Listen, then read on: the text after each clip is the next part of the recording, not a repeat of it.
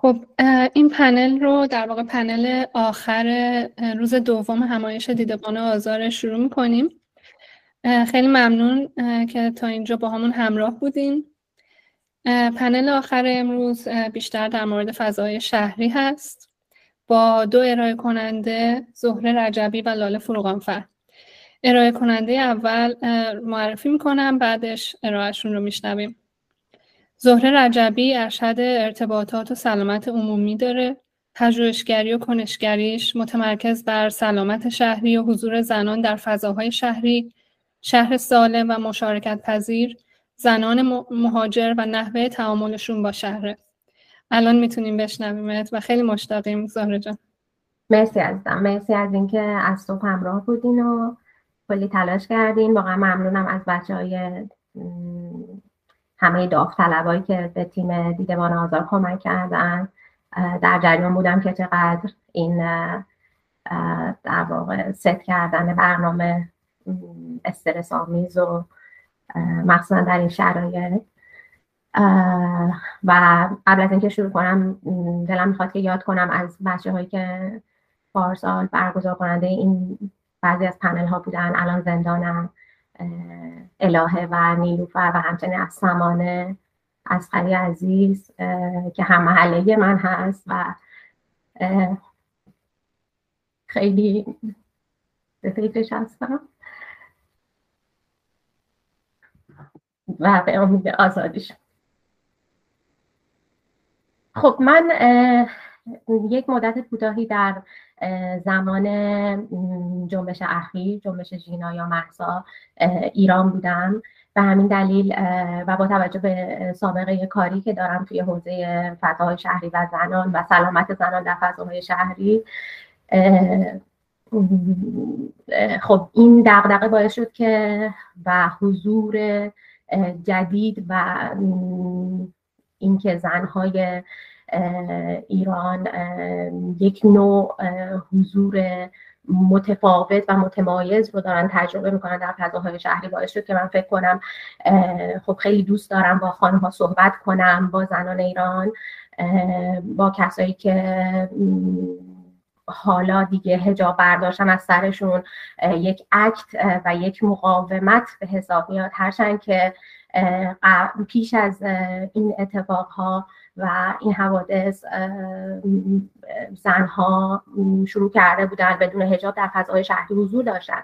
اما حالا دیگه بی هجاب بودن یک نوع عکت انقلابی از نظر من به حساب میاد و من شروع کردم به مصاحبه کردن. این مقاله که من الان پرزنت می‌کنم در واقع یک برشی از پژوهشی هستش که داریم با بچه های چند نفر از دوستانم در ایران انجام میدیم و مصاحبه همچنان داره انجام میشه. من بریده از چند مصاحبه ای که با زنها انجام شده در تهران با زنان بالای 18 سال و اکثرا زنان جوان در تهران. بریده از اون رو اینجا میگم.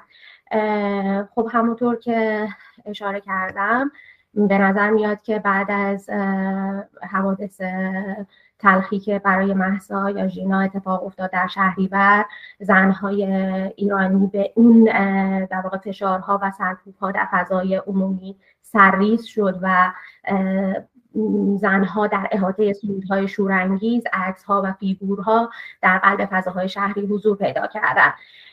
سوال ما این بودش که این تجربه در در آنجا بودن در خیابان بودن بدون هجاب و بدون محدودیت هایی که قبلا فشار مضاعفی بر زنهای ایرانی می آورده چطوری هست؟ چطور حس می‌کنن فضا رو؟ و این ترس از حضور در فضاهای عمومی که قبلا با آزار اذیت های خیابانی با فشار گشت ارشاد و مسائل بسیاری توی فضاها فضاهای شهری همراه بوده حالا چطور هست؟ چطور این تجربه درک و دریافت میشه توسط زنها.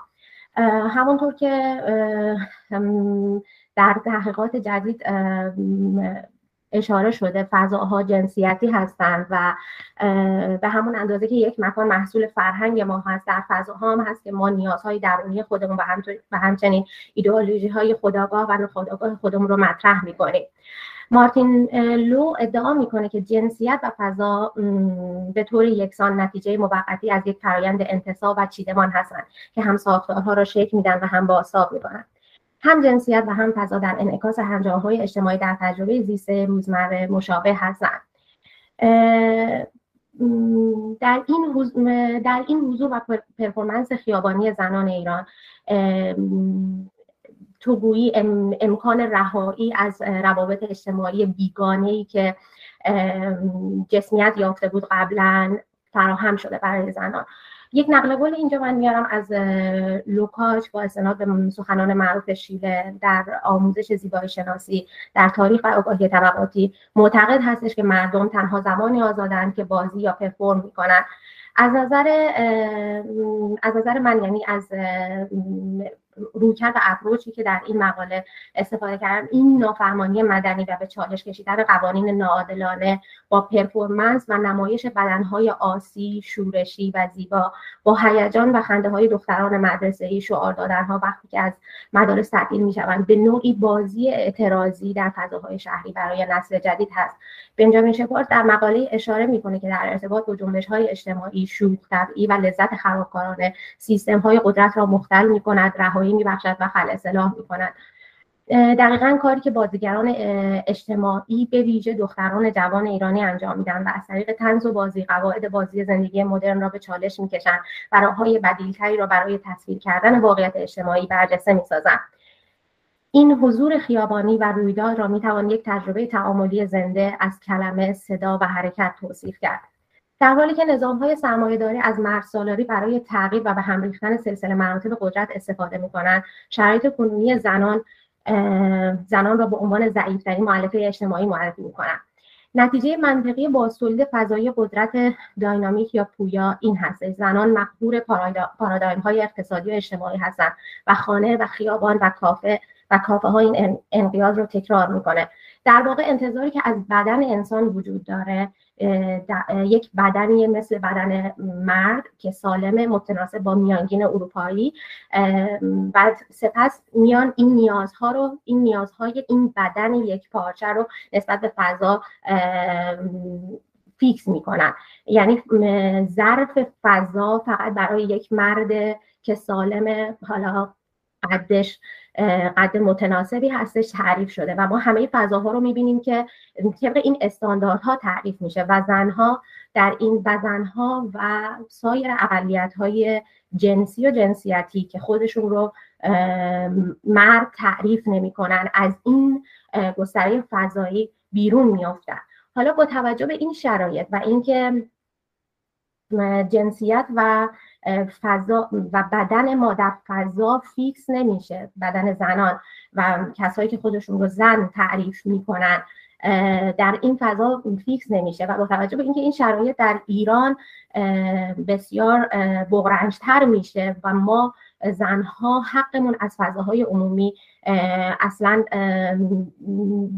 حقمون رو نمی‌بینن نه در طراحی شهری نه در سیستم سرکوبگرانه ای که فضاهای شهری داره در ایران و حالا به ویژه در تهران که من خودم ساکن بودم. به همین دلیل شرایط برای زنان ایرانی خیلی بغرنجتره طبق همون تعریفی که حالا برای مردها وجود داره این فضای مردانه ای که برای مرد سالم قد بلند یا متوسط تعریف شده. برای زنها خیلی بدتره. مثلا ما در طراحی متروها می‌تونیم متروی تهران به ویژه اینو می‌تونیم ببینیم که خیلی بلند هستش که زنها نمی‌تونن دستشون رو بگیرن یا اتوبوس ها همینطوره و سایر فضاهای دیگه در شهر. و این مسئله به طور آگاهانه بدن زن رو یک بدن مطیع و آرام می‌کنه در فضاهای شهری بدنی که با تحت سلطه است و نمی‌تونه حرکت بکنه. ولی و حق وجود بدن در این حالت ایستا و در حرکت انکار میشه. و, و مدام این عدم انتباق بدن زنان و کسایی که خودشون رو زن تعریف می‌کنن در حال یادآوری دائمی که ما ناتوانیم نمی‌تونیم از فضا استفاده بکنیم. و به همین نسبت بدن زن نسبت به همتای مرد خودش نامتناسب و کمتر توسعه یافته تر میشه حالا با این توصیف ها و با توجه به فضای بغرنشتری که زنان در فضاهای شهری ایران دارن. ما می‌بینیم که این بدن اسیان می‌کنه همونطور که در این مقاله خانم جورفش اخیرا منتشر کردن از اسیان بدن زنانه استفاده می‌کنن. این کلمه رو از اون من از اون مقاله با هم گرفتم و یا اینکه بدن شورش می‌کنه. بدن زن ایرانی در فضاهای شهری شورش کرده. و ما می‌بینیم که بدون هجاب و با اون فشار و استرسی که وجود داره توی فضاهای شهری حضور پیدا می‌کنن همچنین برای برای تعریف این ترس ترسی که وجود داره از حضور در فضاهای شهری می‌تونیم از نظریات جغرافی های فمینیست استفاده بکنیم که این گروه از فمینیست ها میان از نظریات تقاطعی استفاده می‌کنن که در واقع این هویت های چندگانه که ما داریم زن بودن در حاشیه بودن در پایین شهر زندگی کردن بالا شهر زندگی کردن باز هم باعث میشه که این بدن هی خودش رو مطیع و سرکوبتر بکنه و این ترس ابعاد مختلفی پیدا می‌کنه. و وقتی که میایم در اگر بخوایم با تجربه تقاطعی این رو توصیف بکنیم این ترس رو و این رام بودن و مطیع بودن رو می‌بینیم که خب ترس زنها با مردها متفاوته تفاوت بین زنها در نحوه مذاکرهشون با فضاهای عمومی وجود داره و اینکه طبقهشون قومیتشون سنشون و جنسیتشون و همینطور ناتوان بودن یا دیسیبل بودن باز هم نگوشیشن ما با فضای عمومی رو تغییر میده. من چون وقتم زیاد ندارم بکنم سعی می‌کنم که از مباحث نظری بگذرم و به مصاحبه هایی که با زنها انجام دادیم یکم بپردازم. ما سوالات کلی یعنی محورهای اصلی سوالات ما این بوده که وقتی که بدون حجاب بیرون میرن تجربهشون چی بوده زنها؟ این شرایط باعث شده که در در جامعه بیشتر حس تعلق داشته باشن یا نه. چه مزایا و چه چالش هایی رو تجربه کردن وقتی بی حجاب بودن؟ آیا بر وضعیت سلامت روحی روانیشون تاثیری گذاشته یا نه؟ داده ها رو برخی از داده های مصاحبه آنالیز شده. با رویکرد thematic analysis و ما اومدیم از inductive آنالیز استفاده کردیم و از و می‌خواستیم از داده های زنها به تم ها برسیم از داده هایی که از مصاحبه های زنها به دست اومده. چهار تا از چند تا مصاحبه که تحلیل شده تا الان پنج تا مصاحبه ما گرفتیم و داده هایی که به دست اومده زنها به وقتی که بی هجاب در فضاها در فضاهای شهری حضور پیدا کردن. بیشتر بیشترین حسی که نسبت به قبل داشتن این که خب این نابرابری تبعیض جنسیتی خیلی شدیده و خب دلشون می‌خواسته که آزادی بیان بیشتری داشته باشن. این ستم مذهبی فرهنگی رو بیشتر حس می‌کردن و خشونت پلیس و خشونت دولتی که اشاره شده.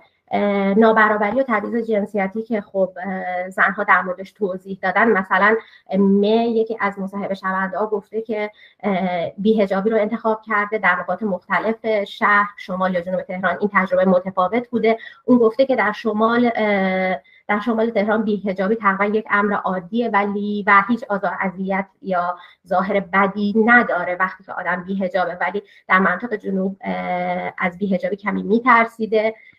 اینکه به عنوان یک زن دلش می‌خواد زیبا باشه و وقتی که بیرون میره و اگر که یک لباس متفاوتی همزمان که بیهجاب هست بپوشه احساس کرده که براش بیشتر دردسر به وجود میاد. اما در مجموع فکر می‌کنه که خیلی بهتره که دید مردم خیلی بهتر شده و نسبت به بیهجابی عادت کردن و این براش خیلی خوشحال کننده است یه یکی دیگه از مصاحبه شده مصاحبه شونده ها در مورد آزادی بیان یعنی تم آزادی بیان گفته که بسته به شرایط فردی و مکانهای عمومی من می‌تونم انتخاب کنم که بیهجاب باشم. این می‌تونه بسیار متفاوت باشه. معتقده که بیهجابی رو انتخاب می‌کنه گاهی احساس آزادی و انسان بودن بیشتری رو تجربه می‌کنه. در این حال گاهی وقتها آزار و تبعیض و واکنش های متفاوتی رو در جامعه گرفته ولی فکر می‌کنه که این واکنش ها دارن تغییر می‌کنن و این تغییر به سمت مثبت بودن و حمایت احترام بیشتری رو تجربه کرده.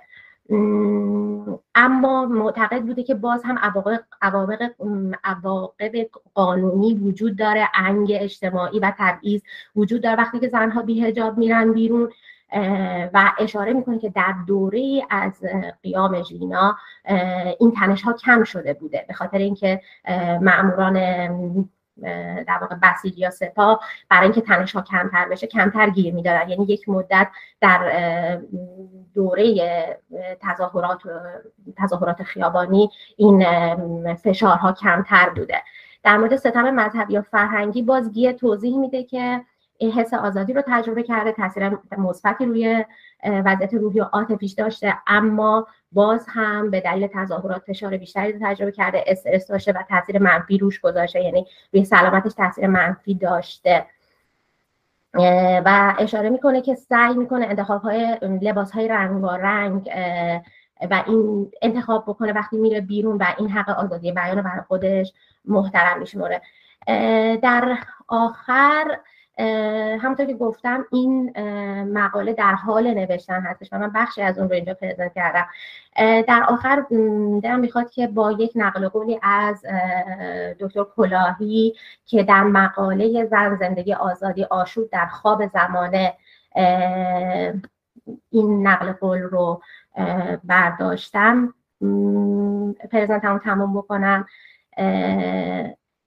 ایشون در این مقاله که پیشنهاد می‌کنم حتما بخونین چون خیلی مقاله خوبیه. من خیلی استفاده کردم و برام خیلی جالب بود توصیفاتشون.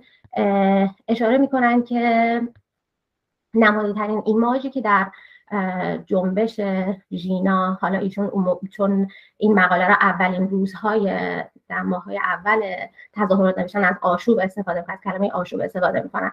در این جنبش نمادی ترین ایماژی که تولید شده تصویر دختری با موهای آزاد که روسری در هوا میچرخاند. پوشش موی زن در این سالها نماد اصلی غلبه معنویت و روحانیت بر مادیت و جسمانیت بوده است و اکنون آزادی مو نمادی است از آزادی جسم از روح به طور کلی. به این ترتیب زن جدید با انسان جدید پیوند می‌خورد و یکی می‌شود یا انسان جدید از بطن زن جدید است که می‌تواند متولد شود.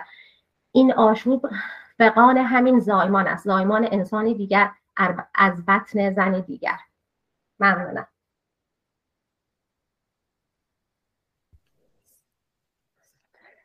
خیلی ممنون زهره جان بابت ارائه خوبت. فقط من به دوستان بگم که اگر با کامپیوتر بالا هستین قسمت پایین سمت راست بخش Activities یک مثلث مربع و دایره است. می‌تونین اونجا به کلیک کنین و کیو ای رو اونجا سوالاتتون رو بپرسین. اگر با موبایل هستین هم بخش پایین گوشی با سه نقطه اونجا می‌تونین برین و باز این مثلث و دایره رو اینها رو پیدا کنین و بعد ای رو بپرسین. ارائه دهنده بعدیمون لاله فروغانفر هستن. لاله جان می‌تونی خودت رو در واقع تصویرت رو بیاری بالا. ارائه امروز لاله در مورد مواجهات عاطفی در جغرافی های متکثر اعتراضی زن زندگی آزادی. لاله فارغ تحصیل مطالعات شهری از دانشگاه لوند سوئد. تز دکتراش رو در مورد مداخلات فضایی اجتماعی مهاجران خاورمیانه در یکی از مناطق حاشیه شهر مالمو سوئد نوشته با رویکرد مردم نگارانه و در بستر مدیریت و برنامه ریزی شهری نئولیبرال علاقه تحقیقاتی او سیاست های فضایی تبعیض‌آمیز و زندگی روزمره است. لاله جان داریمت؟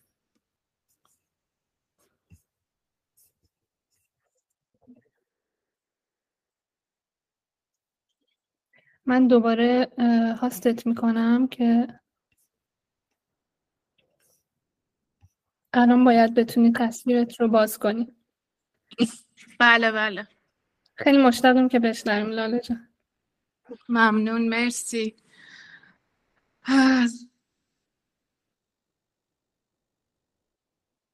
من هم سلام عرض می‌کنم خدمت همه کسایی که دارن این پنل رو گوش میدن و با ما هستن و همچنین خسته نباشید خدمت سما و بقیه دوستان. تشکر ویژه از دیدبان آزار برای برگزاری این همایش امسال و همچنین پارسال که بدعتی نبود و بسیار با ارزش با توجه به شرایط امسال هم اتفاقا ارزش این همبستگی ها و با هم بودن ها خیلی بیشتره. و همچنین ارائم رو من با یاد زنان دوستان رفقا و همه کسایی که انواع تبعیض رو در زندگی روزمرهشون تجربه می‌کنن و مقاومت رو زندگی می‌کنن و همواره الهام بخش هستند شروع می‌کنم. صدا میاد؟ آره عزیزم میاد. ارائه من یک در واقع یک نقش نگاری انتقادی انعکاسی هست. از برخی از رخدادهای خیزش ژینا. در واقع فرگمان هایی از زمان و فضای در هم تنیده ای هست که به واسطه عواطف و احساسات در نسبت با جغرافی های اعتراضی خیزش ژینا در داخل ایران و همچنین در خارج از ایران من باهاش مواجه بودم.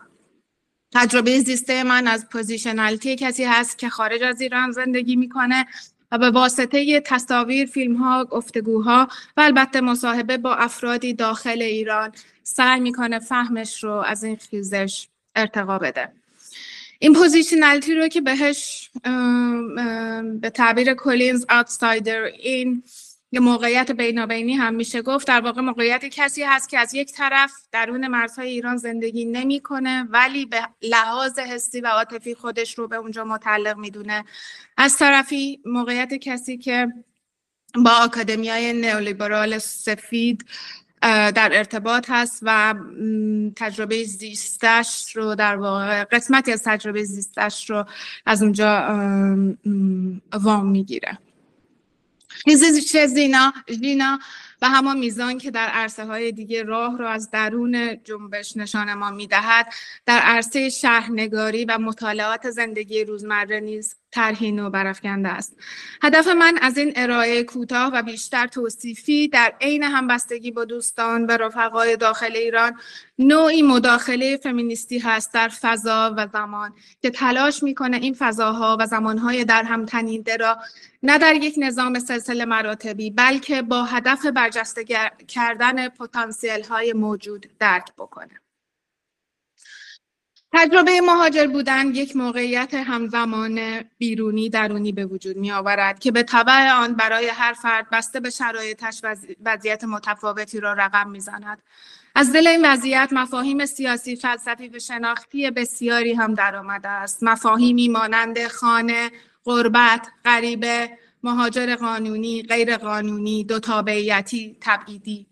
که در context دیگری ستیز مسلمان ستیز و نژادپرستانه نظام سرمایهداری غربی هر کدام از این مفاهیم پیچیدگی های بیشتری اتفاقا پیدا کردند. اما معنی این کلمه ها یا مفاهیم از شهریور 1401 که ما بهش ارجاع میدیم به عنوان خیزش ژینا. من ارجاع میدم. برای بسیاری از این افرادی که خارج از مرزهای ایران با تمامی این عناوین مختلف زندگی می‌کنن تغییر کرد و روابط و نسبت ها در همه ساحه ها دچار دگرگونی شد. ریتم زندگی روزمره بسیاری از ما تغییر کرد. از انجام وظایف روزمره ما جا ماندیم. تمرکز روی چیزی بجز ایران تقریبا ناممکن بود.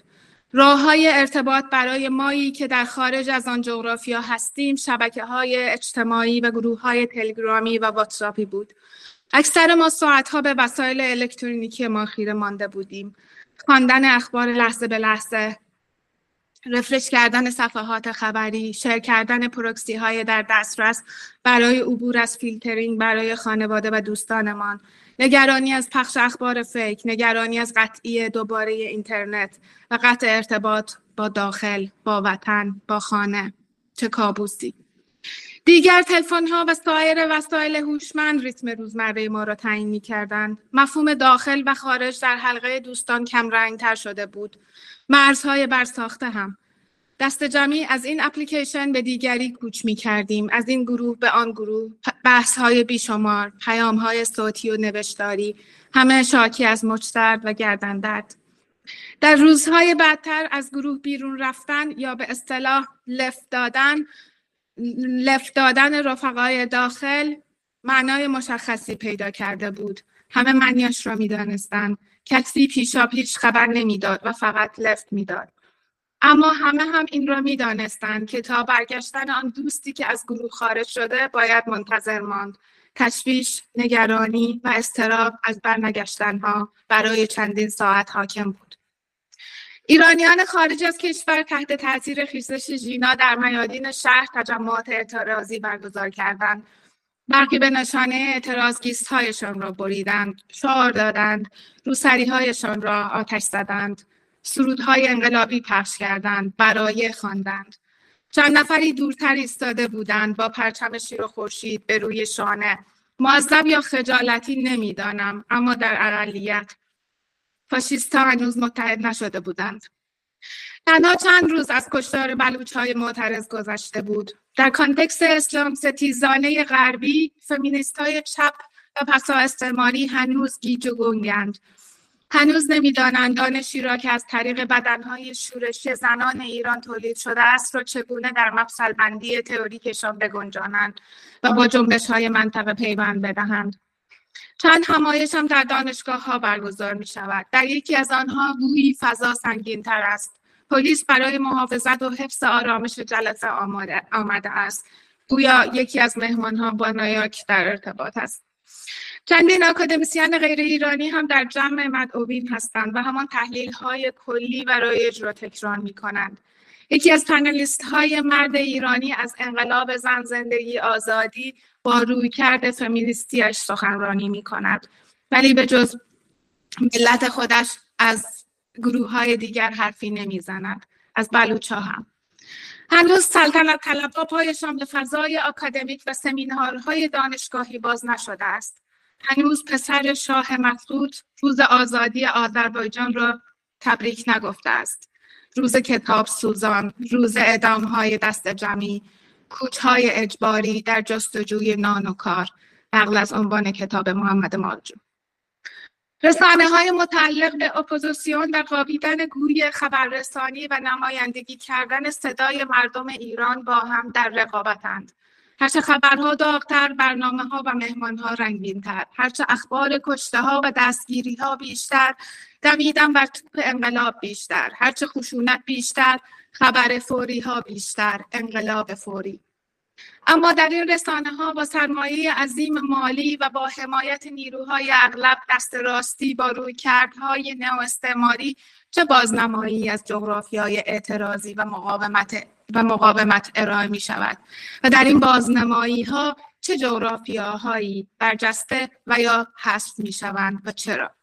مدیای غرب هم منتظر شلوغی خیابان هاست. میزان شلوغی خیابان است. تا وقوع انقلاب را تایید یا رد بکنند.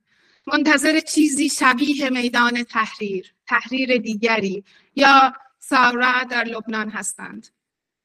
اما شعارها از کردستان به گوش می‌رسند. کردستان گورستان فاشیستان شهرهای انباشته از قدرت و سرمایه پیشاپیش شرایط مادی را برای میلیتاریزه شدن و کنترل را فراهم کرده بودند. شهرسازی سرمایهدارانه اصر دیجیتال بردن آبر پیاده به زیر زمین روی پلها داخل مراکز خرید و خصوصی سازی ها فضاهای مشارا نابود کردند. نه می‌گوید در چهارراه شهناز که کویرترین نقطه شهر است به زم من یعنی به زم نه هنوز فضای پلیسی حاکم است. بیشترین سرکوب ها و دستگیری ها هم در آنجا اتفاق افتاده است. میم می‌گوید چهره شهر دگرگون شده است. پلیسی تر امنیتی تر مجهزتر به دوربین های شهری و به های بر فراز آسمان. لام از مصادره ها می‌گوید. اینکه عصبانی است که فکر می کند صدایشان در بین این منشور و آن منشور و دعوای مرد سالاری و ناسیونالیست ناسیونالیستی مرکزگرا و غیر مرکزگرا گم شده است. از تحریم و فرق می‌گوید و اینکه در خیابان محتاطتر شده است چون میترسد کارش را از دست بدهد و به این کار احتیاج دارد. هم سوال است یا سوال ها اینها هستند چگونه و چرا فضای شهری به کنش عمومی و جنبش های اجتماعی کمک می کند؟ رابطه بین قدرت، فضا و مقاومت چیست؟ چگونه گروه های مختلف از فضا برای بسیج و تسهیل کنش جمعی استفاده می کنند؟ کدام نیروهایی که فضا را شکل می دهند اهم از فیزیکی، تکنولوژیکی، اجتماعی، تاریخی، سیاسی و اقتصادی برای هدایت این کنش حضور دارند.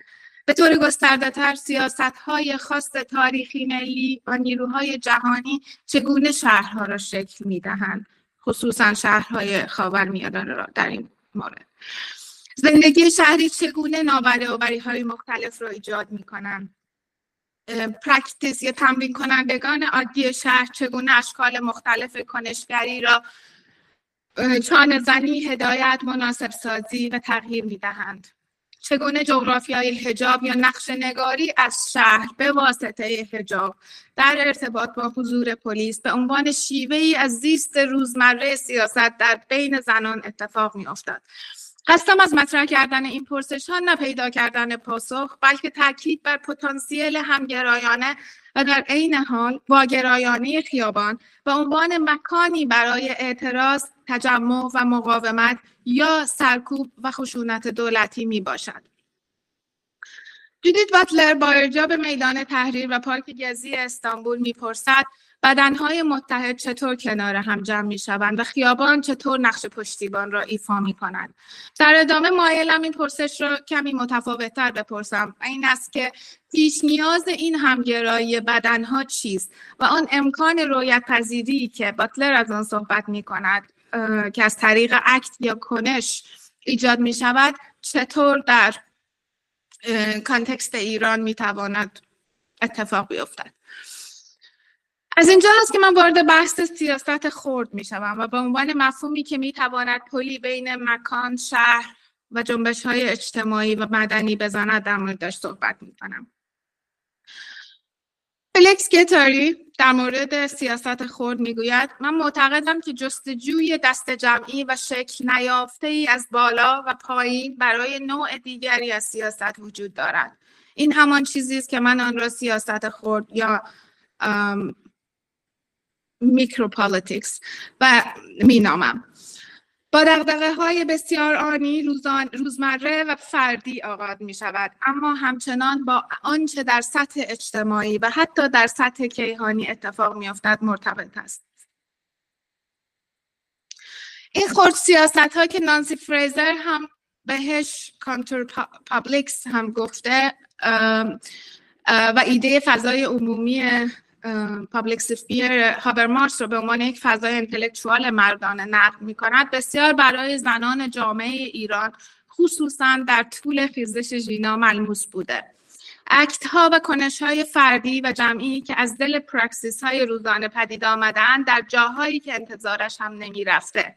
از گورستان آیچی سقز که زنها روسری ها را در آوردن تا داخل متروها و اتوبوس ها تا پشت بام ها شعارهای شبانه پخش کردن موسیقی از پنجره که همه اینها به نوعی جزو sonic resistance یا مقاومت های صوتی هم میشه دسته‌بندی بشن. تا شکستن دیوار جنسیتی در سلف دانشگاه ها همه از همه نوعی از زیستن این سیاست خرد را برای ما نشان می‌دهند. نون در بازار تبریز کار می کند و می‌گوید در دو جا هنوز روسریش را بر سر نگه می دارد. یکی بازار و دیگری دانشگاه.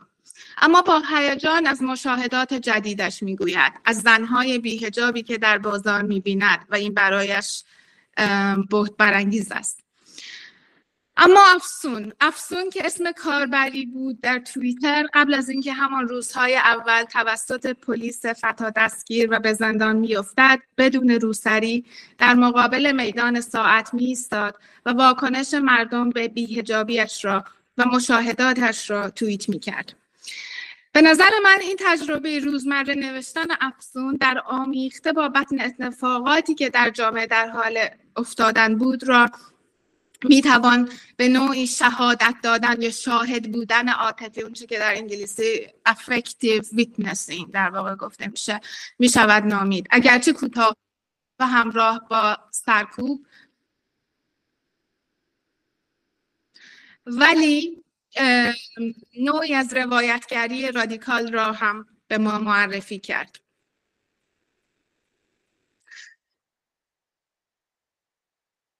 اما ما همچنان با شیوهی جدیدتر و جغرافیای رادیکالتری هم در این مدت مواجه بوده ایم مدارس. جایی که بچه های مدرسه شیوه های خلاقانه و نوینی را از کنش سیاسی روزمره به منصه ظهور گذاشتند. مدرسه جایی بود که بدنها نافرمان شدند و نگفتند. اسرا پناهی هم یکی از آن دانش آموزان بود که جانش را به خاطر نگفتن از دست داد. اگرچه این کنشها در هم تنیده با دینامیسم خیابان بود. ولی نوع دیگری از بدنهای شورشی را تولید کرد که مسئول عملیت و مقاومت دانش آموزان بود که مدرسه را تبدیل به مکان مبارزه کردند. چیزی که قبلا تجربه نشده بود. بل هوکس به ما یادآوری می کند که کلاس درس فمینیستی جایی است و باید جایی باشد که در آن حس مبارزه وجود داشته باشد جایی که در آن اتحاد تئوری و عمل به تایید برسند و اتفاق بیفتند. جایی که ما به عنوان معلم و دانش آموز با هم کار کار می کنیم تا بر جدا شدن و بیگانگی عادی شده غلبه کنیم. اینجا هست که هوکس از بدنهای متحدی که باتلر ازش صحبت می کرد را در واقع همان در ارتباط با همان بحث من بینم که به آن از خود بیگانگی عادی شده مکانی که در آن به آن از خود بیگانگی عادی شده نگفته می شود و نظم ثبت شده را بی ثبات می کند به تعبیر دلوز قلم رو زدایی می شود در واقع بدنهای شورشی می‌بینند میشنوند شاهد هستند ثبت یا رجستر می‌کنند و منتقل می‌کنند تکثیر می‌شوند. در یک اسمبلاژی از عواطف اجراها بدنها و ذهنیت. این همان موقعیت سیاست خرد هست.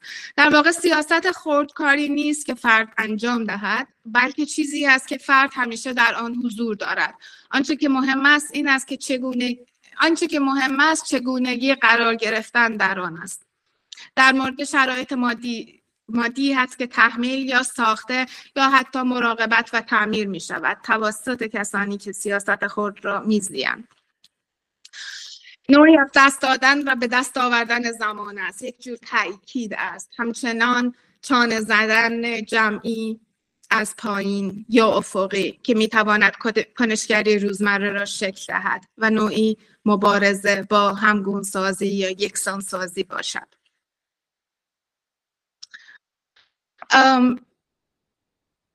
انقلاب ها به ما آموختند که ما با یک فرایند یادگیری طولانی مدت آزمون و خطا روبرو هستیم و اینکه تغییر واقعی ممکن است زمان زیادی طول بکشد تا تحقق یابد. اما مهمتر از همه جا افتادن فرهنگ عمومی اعتراضی در آن که در آن حق به شهر به عنوان شهروندی شهروندی یا شهروندی اوربان اونجا که لفر بحث می‌کنه را بتوان فریاد زد مطالبه گری کرد. همان چیزی که امروز معلم ها کارگران پرستوها دانشجوها آهسته اما پیوسته در این سالها مشغول انجامش بودند و چیزی که اغلب از نظرها پنهان ماندن همانطور که سامی مهرز در مورد بهار عربی می‌گوید این فرهنگ عمومی جدید در حال فرمولبندی و درکی جدید از فضاهای عمومی به عنوان فضاهای چالش، ارتباط و بحث، شبکه سازی و به عنوان فضاهای اجراگری هست. حالا سوال این است آیا مدیای هم ساز قادر هست این خورد سیاست ها را بازنمایی کند؟ ممنون.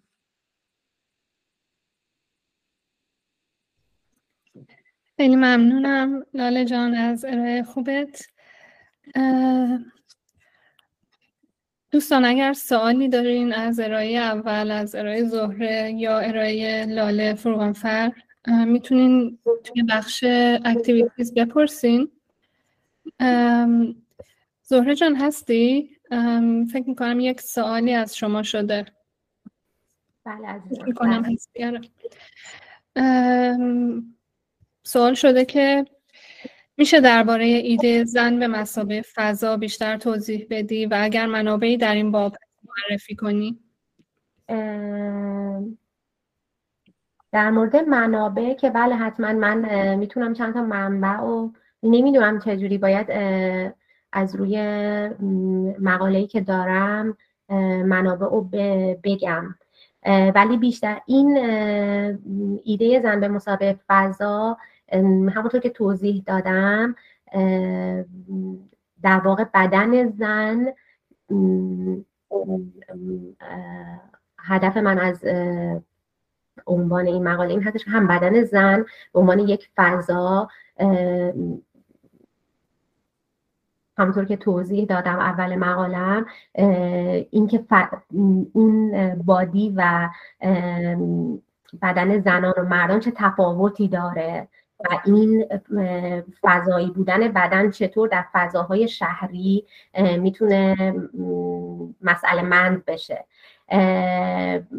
یک مقاله هست در یه سایتی که یه سری زنان لبنانی این سایت رو به اسم کوهل اسم این سایت کوهل هستش. به عربی میشه سرمه اسم عربیش کوهله یعنی سرمه چشم. من می‌تونم حالا به قنچه این رو بفرستم که معرفی بکنه بعدا توی دیدبان آزار. توی این وبسایت در مورد فضاهای شهری و اینکه بدن زنانه چطور تو فضاهای شهری شکل می‌گیره سرکوب میشه و به دنبال این هستش که فضای بیشتری از فضاهای شهری رو اشغال بکنه خیلی خوب توضیح دادن. چند نفر از فمینیست های پسا استعماری در لبنان هستن که این وبسایت رو در واقع بروز می‌کنن و کهل به معنای سرمه چشم میشه. اسم عربیه به معنای سرمه چشم خیلی سایت خوبی هستش و من از خیلی استفاده کردم. حالا برای اینکه بخوایم آپلود بکنیم مقاله هامون و اینا رو برای قنچه میفرستم که اضافه بکنم مرسی زهره جان. من خودم هم یه سوالی ازت داشتم. گفتی که با پنج نفر مصاحبه کردی تا الان. بله. آیا قرار تعداد بیشتر بشه یا چرا فقط پنج نفر؟ آره قراره که تعداد بیشتر بشه. یکی از دوستانم که در اینو هست یعنی این مقاله رو قراره که بیشتر توسعه بدیم.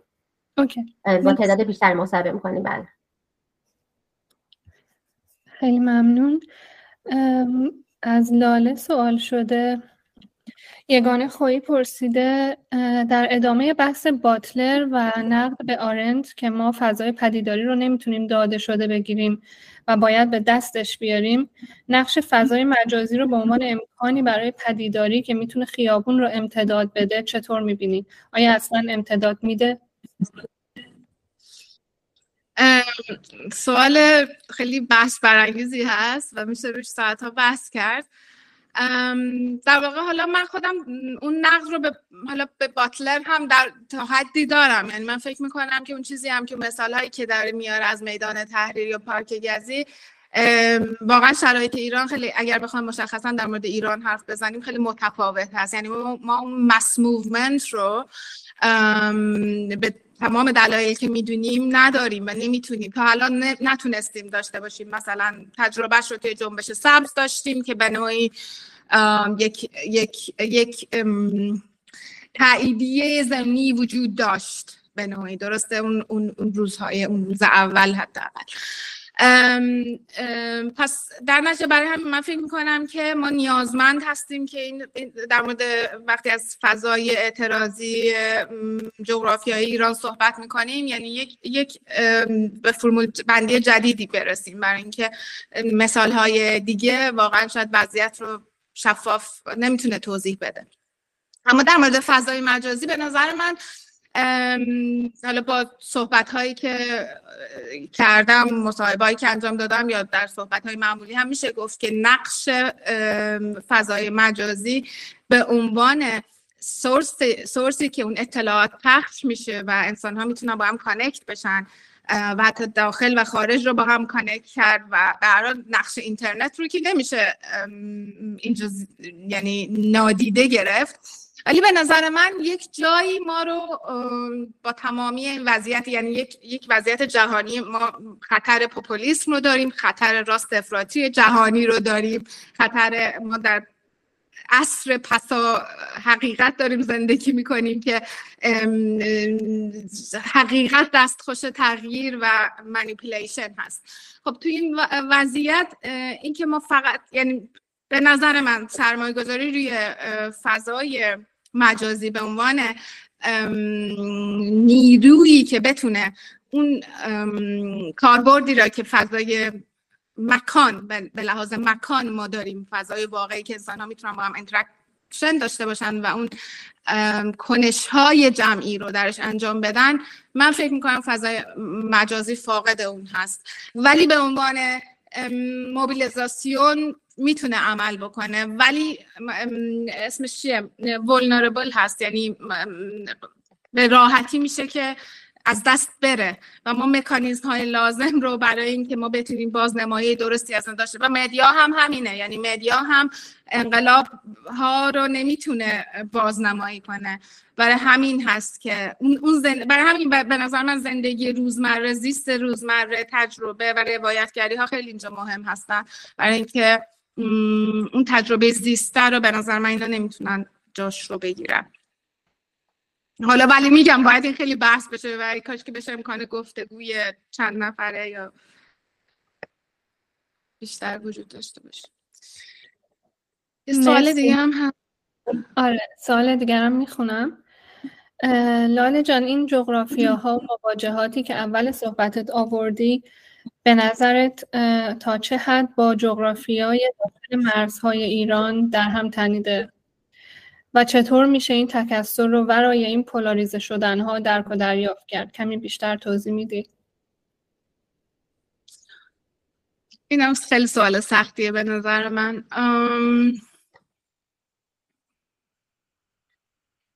خب ما با چندین وضعیت مواجه هستیم. مثلا وضعیت ها یک به نظر من باز هم ایران کیس خاصی از این لحاظ که ما به معنای واقعی داخل و خارج این جدا این پولاریزیشن ها رو داریم و این متاسفانه این ارتباط ها خیلی به نوعی میشه گفت حتی قطع شده بود قطع شده و امکان این مراودات امکان این هماندیشی ها خیلی کم هست. کم بود. کم هست. حالا نمی‌دونم چه, چه فعلی رو استفاده بکنم.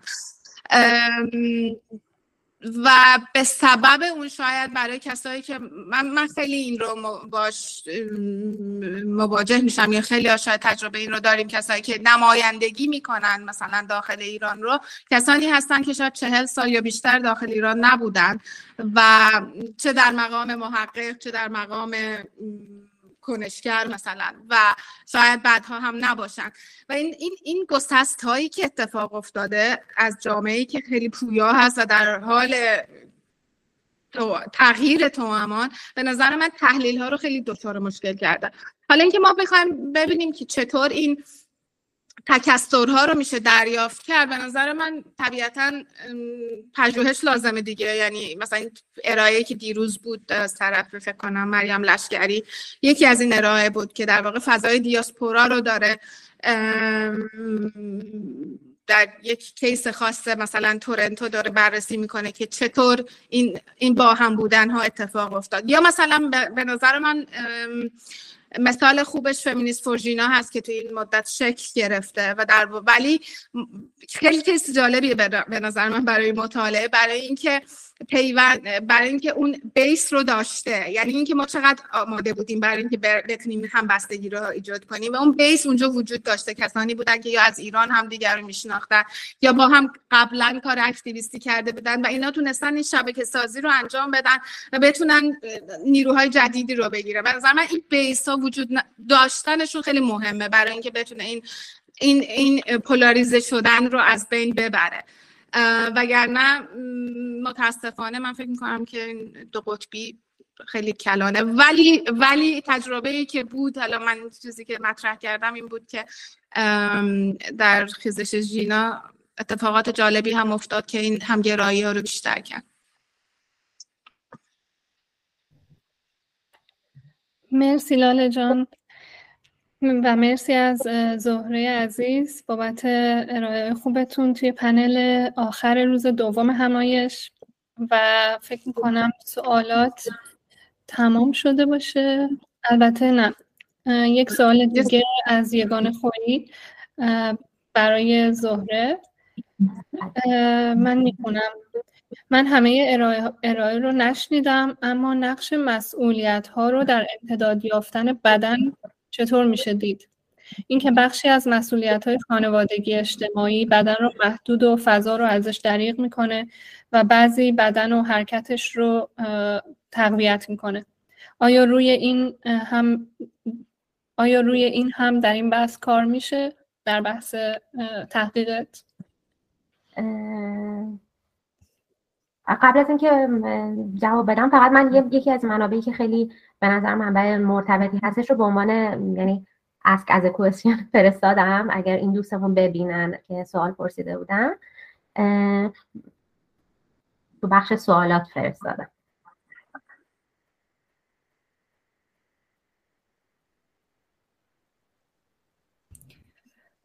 آره دیدیم زاره جان. فکر کنم چهار نفر هم آپلود کردن. یعنی که فکر لو مارتینا من ازش استفاده کردم. در مورد سوال یگانه خیلی نکته درست و به جای هستش. و اینکه مسئولیت ها اگر درست متوجه شده باشم در مورد مسئولیت های خانوادگی اجتماعی که بدن رو محدود می‌کنه و فضا رو ازش تعریف می‌کنه کاملا این اتفاق میفته و این درسته. حتی حتی در یکی از مصاحبه ها اشاره شده بود یه دختر 20 ساله این رو اشاره کرده بودن که پدرش مثلا وقتی قبلا قبل از این انقلاب وقتی که می‌رفته بیرون و پدرشون ناگهانی توی خیابون می‌دیده اگر حجاب سرش نبوده سری سرش می‌کرده روسری با به خاطر اینکه از به خاطر همون نقش پدر و نقش خانوادگی محدود می‌شده. ولی بعد از انقلاب ژینا پدرش تغییر کرده و دیگه سختش نیست و بدون اینکه از ترسی از ترس خانوادگی داشته باشه بدون هجاب حضور پیدا می‌کنه. و این نکته مهمه.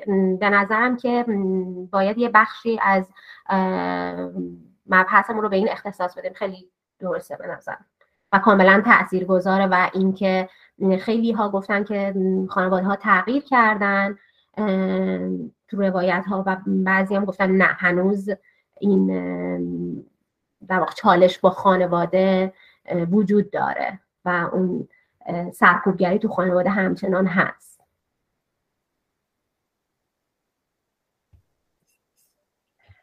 مرسی زهره جان.